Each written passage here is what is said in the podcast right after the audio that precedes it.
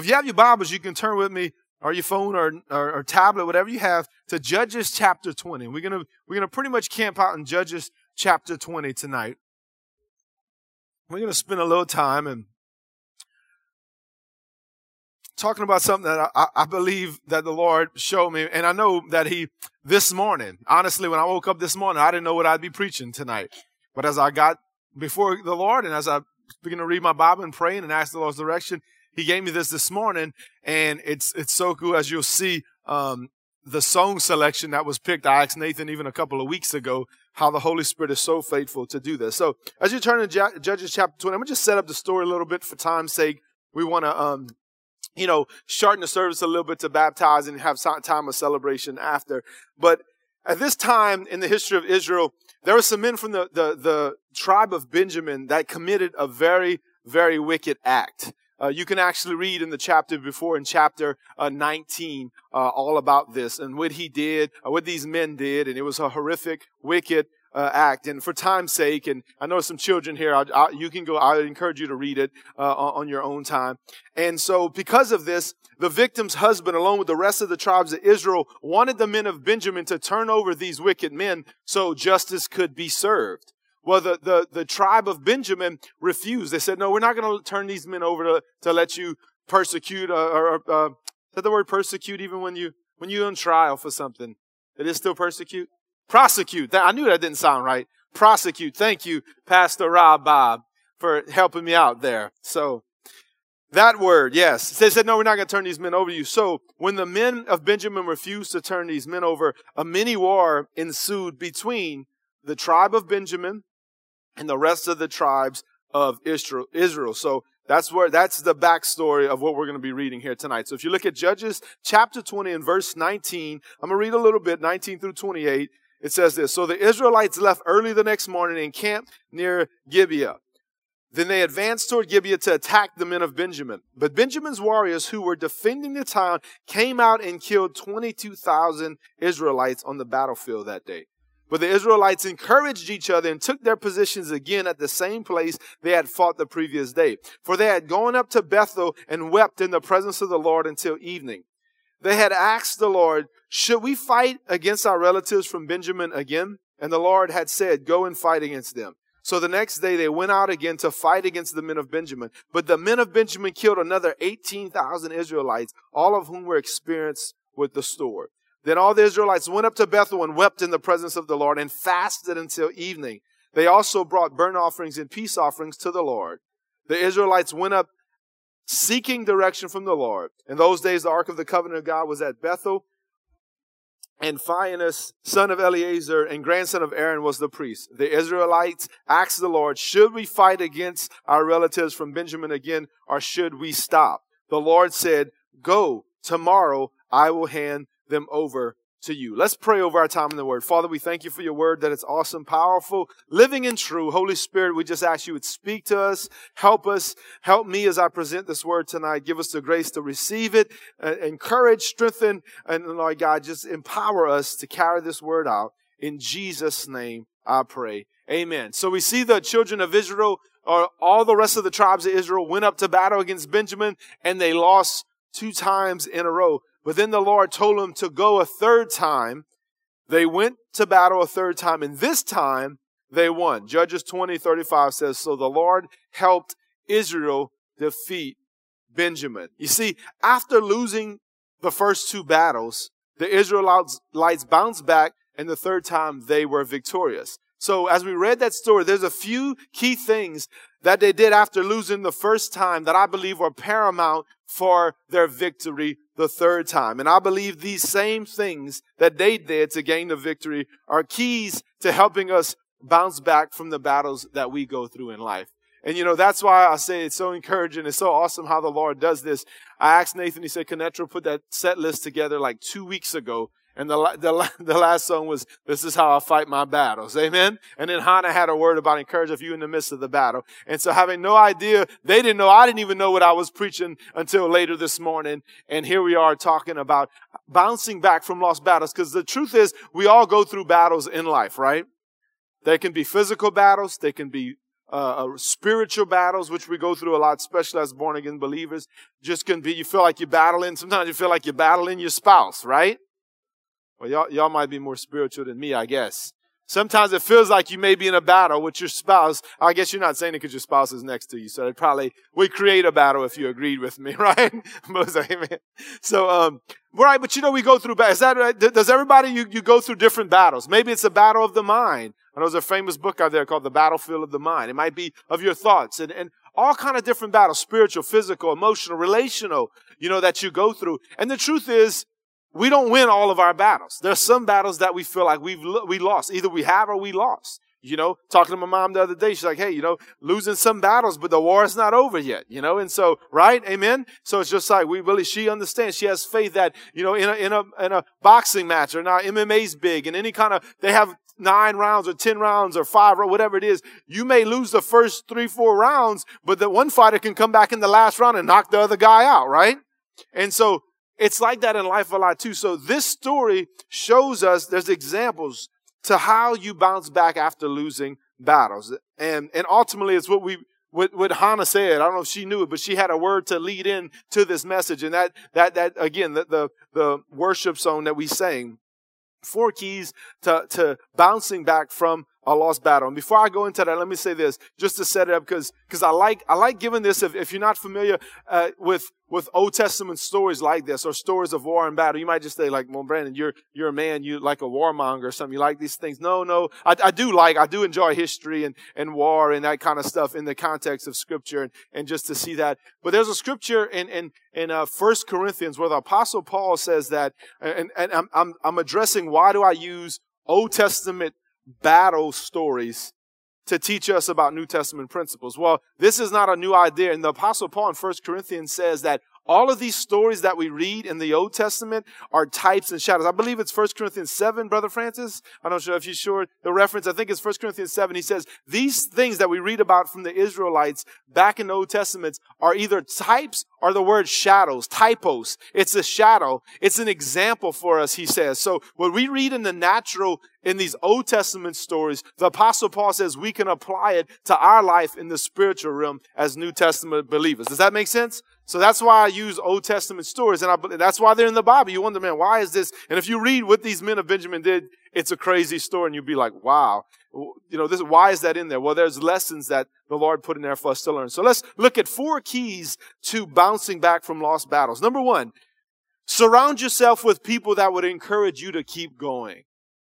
Surround yourself with people that will encourage you to keep going. Judges 20, 22 says this, but the Israelites encouraged each other and took their positions again at the same place that they fought at the previous day. This is a great example of why we need to stay connected to the body of Christ.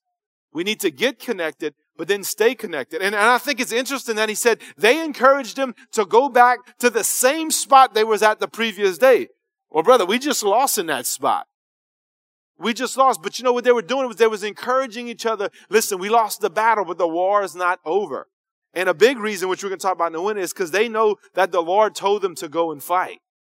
The Lord told them to go. Now they lost the battle. They lost a lot of people. And they were, they were greatly, the, the Benjaminites, the, uh, the tribe of Benjamin, they were totally outnumbered by the uh, Israelites. And they still, so they were probably baffled. How are we losing this battle? We have more troops. We have more weapons, everything. How are we losing? And they couldn't understand it, but one thing they knew is the Lord told us to go do it, so let's continue to go. It's important that we surround ourselves with people that encourage us. Now listen, encouragement is important encouragement that the Bible talks about having the gift of encouragement or edification or exhortation. That's important. But you know, sometimes encouragement is not just, you know, like, hey, you're doing a great job and this and that. Sometimes it's like, hey, you need to keep going. Hey, you need to get off your pity party, get off your backside and let's keep going. That's encouragement too. Sometimes we need to encourage each other to stop sinning. If we see that's encouragement. Encouragement is not always feel good, let me love on you. That is encouragement. We need to do that. Believe me. Pastor Todd, he has that given. It's true. We need to do that. But in some cases, it's like this. When you're down, defeated, sometimes it's a tough love encouragement like, hey, look, you lost this battle, but come on, man, pull up your bootstraps and let's get going. Let's, you need people around you that are going to love on you, will encourage you in every area, but encourage you to keep going. If you go through the battles of life and continue to lose these battles, it's hard to keep going if you're alone. If you lost one battle, it gets discouraging. You lose another battle, two in a row like these guys, and you're by yourself, it's going to be tough. It's already tough. It's going to be tough on you to, to pick up and to keep going. That's why Ecclesiastes tells us that two are better than one, because when one falls, the other can pick the other up. And it says that, you know what, you know, um, uh, one could be defeated easily, but two that battle back to back, they're not easy to defeat. They're not easily conquered or overcome. Because it's just something about knowing if you have somebody in the fight with you, you know, and that's why the marriage, and I wasn't planning on talking about this, but that's why it's so important to be in unity with your spouse. If you're married, I tell you, my wife and I has, has talked about this. There's been times where we've been in battles, and I know we have a great church family, great parents, great staff, but you know, sometimes you're in a battle and it's just like, well, baby, if everybody else falls to the wayside, at least if we have each other, we're gonna make it, right? And we know that because even having a great pastor and great staff and brothers on staff and the, you know, that love us, sometimes, man, you, it, it's like you, you got to get in the trenches and only you and your wife or you and your husband know what you're going through, right? That's why it's important to be in unity and surround yourself with people like this. As I mentioned earlier, listen, we believe God is a four step journey for all of us. And again, it's to know God, to live free, to find your purpose and make a difference. That's the journey He wants every single person and believer to be on. But I'm going to be honest with you. This journey is not easy. This journey is not easy. If you've been a Christian any amount of time, you know that, right?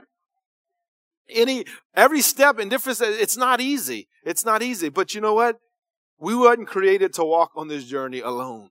We were created to do this together. You need to surround yourself with people that are on the same journey as you. The main reasons the Israelites could encourage each other was because they were in it together.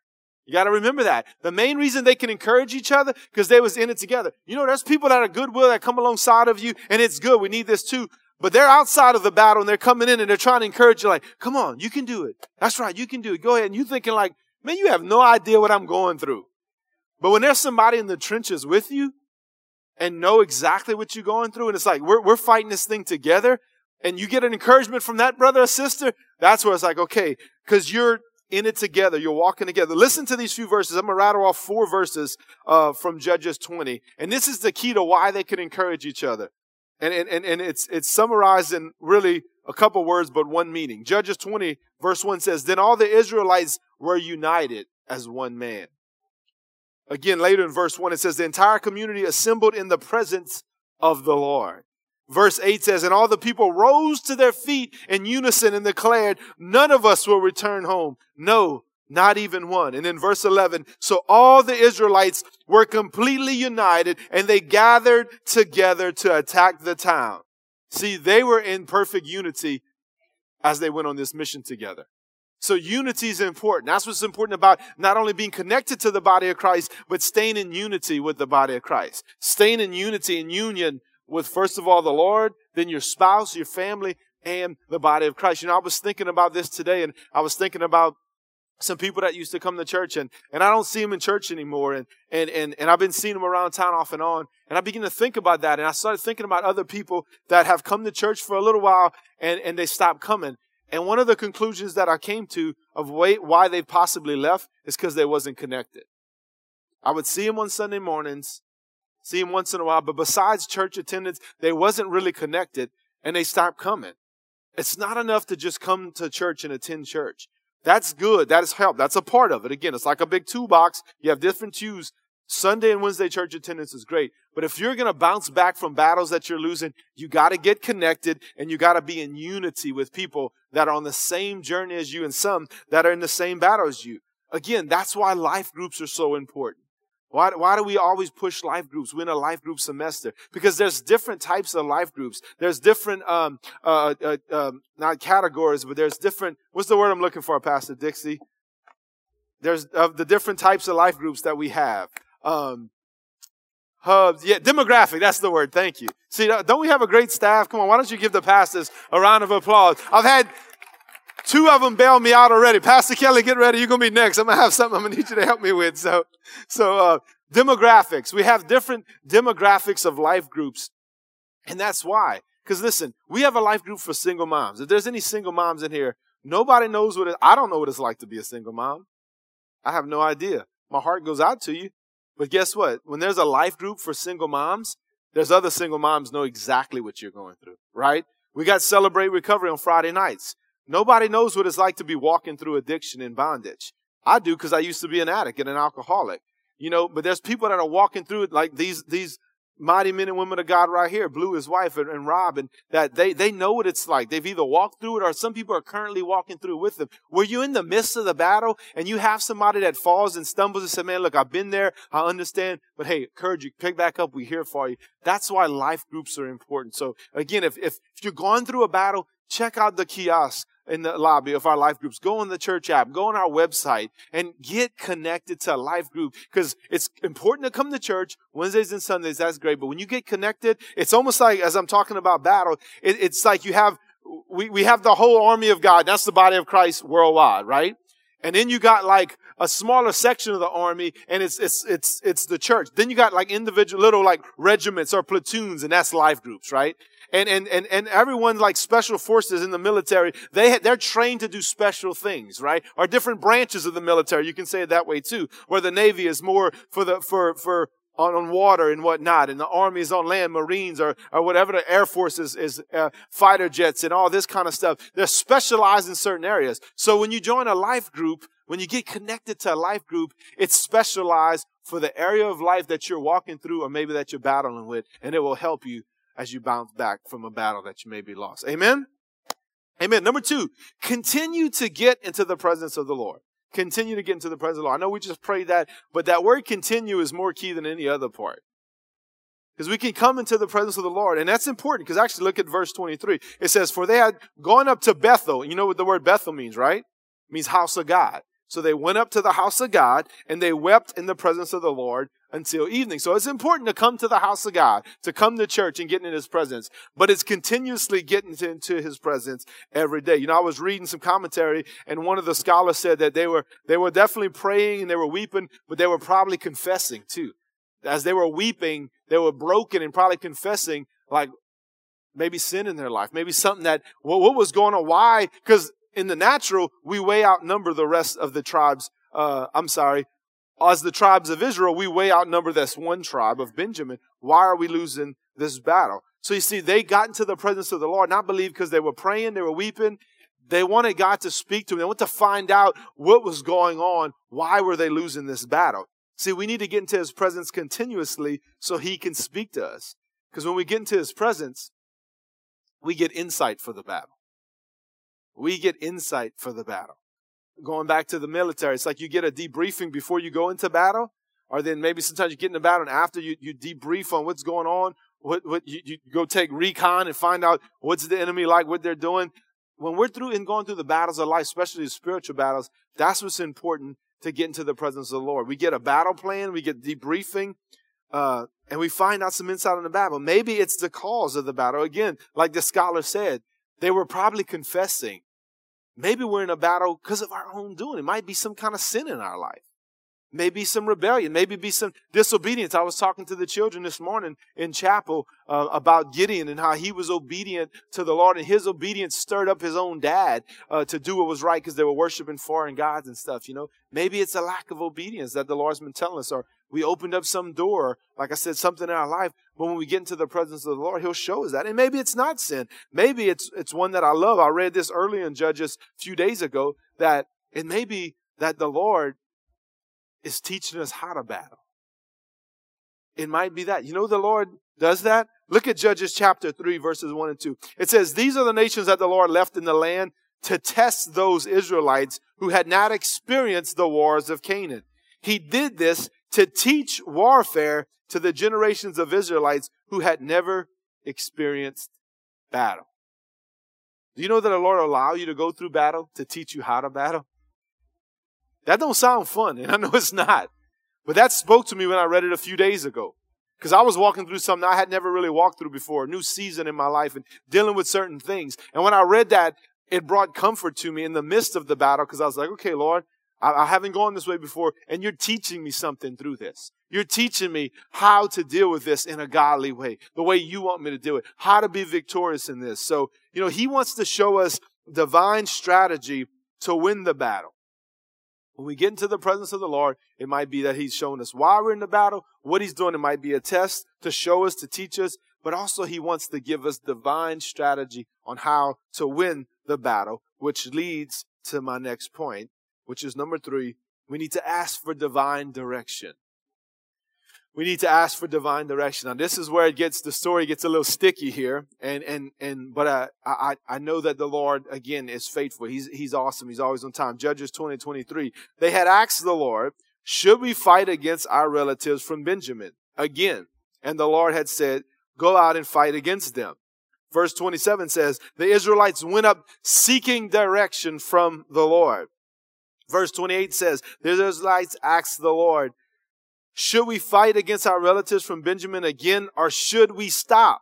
The Lord said, go. Tomorrow I will hand them over to you. So as I said, even after they lost, first of all, the Lord told them to go to battle the first time they lost. Then he asked in verse 23, should we go again? The Lord said, yeah. And so you might be thinking, man, they asked for direction, they got it, and they still lost. But the third time, again, the third time, he asked, they asked, and the Lord said, go, I will hand them over to you and they got the direction they needed. They even got a strategy and a battle plan. And you can read, I'm not going to read it for time's sake. You can read verses 29 through 36. You can read about how the Lord gave them the victory. It's actually cool if you read through the book of Joshua. They use the same strategy, strategy that Joshua used in the battle against Ai in the, the previous book. See, we must continue to ask the Lord for direction in our lives, especially we, when we are in the midst of the battle or if we're losing battles. Many of y'all familiar with Proverbs 3, 5, and 6. I've been quoting this because I love reading out the New Living Translation. I read it out of New Living Translation, but today, because because I named this point, ask for divine direction. I want to read it in New King James and love the way it says it too. I used to read the, the New King James is the first Bible my mom ever gave me with my name engraved on it and everything. So that was the first Bible I actually started reading when I got saved. It says this, trust in the Lord with all your heart, lean not on your own understanding, in all your ways acknowledge him. Now I do like the way the New Living says it better. It's not just acknowledge him like, yeah, God, hey, I see you up there. It actually, the actual translation is, in all your ways seek his will. As you're asking for direction, seek the Lord's will in all that you do and he will what? Direct your paths. He will give you divine direction. Because you see, the second part of this is uh, of this point is is when we ask for divine direction, it's continuing to follow the Lord's direction even when it seems like it's not working. And I think that's why Proverbs 3 5 says, Trust in the Lord with all your heart and do not lean or depend on your own or rely on your own understanding. Because sometimes we get the Lord's direction like Israelites did and they go and they keep losing the battle anyway. It's like, this doesn't make sense, Lord. Sense, Lord. You told us to go, but yet we're losing. Maybe the Lord's given you a strategy about a battle that you've been in or you were in, or maybe that you felt like you lost. But you know that it lined up with the word of God. You maybe got godly counsel and you, you know, you're trying with the Lord, but it's still not working. That's why we can't depend on our own understanding. Keep being faithful to what the Lord's doing, and eventually, I believe the victory will come. The Lord told them to go twice, and they lost. But again, on the third time, they were victorious. Amen? So we must continuously ask for divine direction. And then the fourth and final thing I see in here, and this is not a popular point, uh, but it's in here and I think it's good. And I've actually been challenged recently and stirred about this last point. Number four, set a time Set aside a time for fasting. Set aside a time for fasting. You're like, Brandon, we are in April, not in January. Why are you talking about this? Well, we call it corporate fasting in January every year, and then we'll we'll fast throughout the year corporately once or twice, maybe a week, or we have three days of prayer and fasting. But just recently, I've been challenged and even stirred, my wife and I, to begin to do this. You know, let, us read verses, uh, verse 20 and 26. Then all the Israelites went up to Bethel and wept in the presence of the Lord and fasted until evening. Well, why do we have to fast? If we're praying, if we're worshiping, if we're fighting our battles, like, why do we have to fast? And I believe when you look through the scripture, fasting shows an increased dependence upon the Lord. You're saying, Lord, I'm depriving myself of food for a little while. And like that, it might be, uh, you might want to fast one day or just till evening like them. Maybe don't eat breakfast and lunch and just eat dinner that night, eat supper. Or you might want to do that once a week. You might want to, you know, take, take, you know, I know a pastor that he fasts 21 days at the beginning of the year. Then he fasts the first three days of every month. And then he fasts once a week. Now, that might seem a little extreme to you, uh, but this man has had a powerful ministry uh, local pastor in a local church. I, I, tell you, it's Pastor Larry Stockstill. He's been here. He's coming from Men's Wild Game Cookout. And if you see the impact this man is still making today globally, you can see his dependence upon the Lord, and the Lord has rewarded him for it. So when you're in the midst of the battle, we gotta war. We gotta do warfare, spiritual warfare. We gotta pray. We gotta worship. We gotta stay in the Word. But sometimes we gotta take it to another level and set a time of time to fast as well. I didn't get not one amen on that. Because we like to eat. I know I do. I said we. I'm putting myself in this. Not many people like to fast, but when you're losing the battle, remember, the, the, my topic here is not just being in the battle, but if you've been losing battles, it may be time to step it up. And you know what? It may be that you need to start fasting every once in a while. If you're losing the battles in life, it's time to take it to another level. And I was reminded of Matthew 17, 21. I'm going to use the New King James again. When Jesus himself said, however, this kind does not come out except through prayer and fasting. I believe there are some battles are only won through fasting. Is by adding, they went up. And remember, this was after they lost the second time. You Remember, they went up the first time, they lost. They went up to the presence of the Lord, wept, cried, prayed, probably repented, confessed, did everything they could, went back out to war. They lost again. They went back to the presence of the Lord, prayed, wept, and all that, but they added fasting the second time. They understood something's going on here that we need to step up our game, and they begin to fast. And the third time, here came the victory, right? Some battles are only won through prayer and fasting. So if you feel like you've been in battles and you've been losing battles, or maybe just recently, and like I said, we're gonna lose some. We're not we're not always gonna be on the mountaintop, right? It's not, He is the God of the hills and the valleys, the Bible says. It's, you know, there, there's times we have, David said, even though I walk through the valley of the shadow of death, there are valleys. There's, there's times we go through tough times. If you read your Bible, He never promises that we're going to be on the mountain every time. The, actually, the exact opposite is true. As you read through, I'm reading through the epistles of Paul again, and, and that brother's writing from, I'm in prison for preaching the gospel. He didn't do anything wrong. He was actually doing everything right, and he was in prison. He stayed in the battle the most of his life, the apostle Paul did. And so these are some things that we can do. We can, we need to get connected and get around people that can encourage you to keep going. Continue to get in the presence of the Lord. Seek his will. Ask him direction, divine direction. Get in his presence. Let him speak to you. And then, man, sometimes you need to set aside a time and it might just be periodically or regularly a time of fasting if you feel like you're in the thick of battle and you're losing. But listen, as we close, one of the reasons you may be continuously losing the battles of life is because you don't have the greatest warrior on your side. Exodus chapter 15, verse 2 and 3 says this The Lord is my strength and my song. He has given me victory. This is my God. I will praise him, my father's God, and I will exalt him. The Lord is a warrior. Yahweh is his name. Did you know that the Lord is a warrior? And when we go through battles, he's the greatest warrior we could have on our side. You know, and some people portray God as just a warrior, as just as, well, he is a warrior, but he's also a father. He's also a loving father that, that wants to love you and help you, but he wants to strengthen you and give you victory and put a song in your heart and in your mouth. But you must come to him. Why don't you go ahead and all stand up with me as we close and get ready to begin baptism? Do me a favor, with every head bowed, every eye closed, just out of respect for those, but I know you might be new here. We're not going to do anything to embarrass you or, uh, you know, anything. No, no, nothing weird's going to take place. Just bow your head, close your eyes, and and I want to ask you: Are you in the thick of battle right now? Maybe you feel like you're continuously losing battles right now, or have been. I want to encourage you as we worship. This is how we fight our, but the Lord's battling with us. And really, it goes back to what Hannah said that it, it, when we pray, when we seek the Lord, when we surround ourselves with people, that's the way the Lord uses to help us and actually fight our battles and to help us to go through and be victorious in our battles. So I want to encourage you. I want to pray for you tonight. But with every head bowed, every eye closed, if you don't mind, nobody looking around, you might say, Brandon, you know what? Man, I feel like my life is a continuous battle. I feel like I'm always losing every fight that I'm in with people, with God, with circumstances. and you say, man, I, I don't know. I, I, I can't say like, like the writer of Exodus says, that the Lord's my strength and that He is my God and, and I will praise Him. Maybe you can't, you know God is real, you know maybe God is up there, but maybe He's not your God.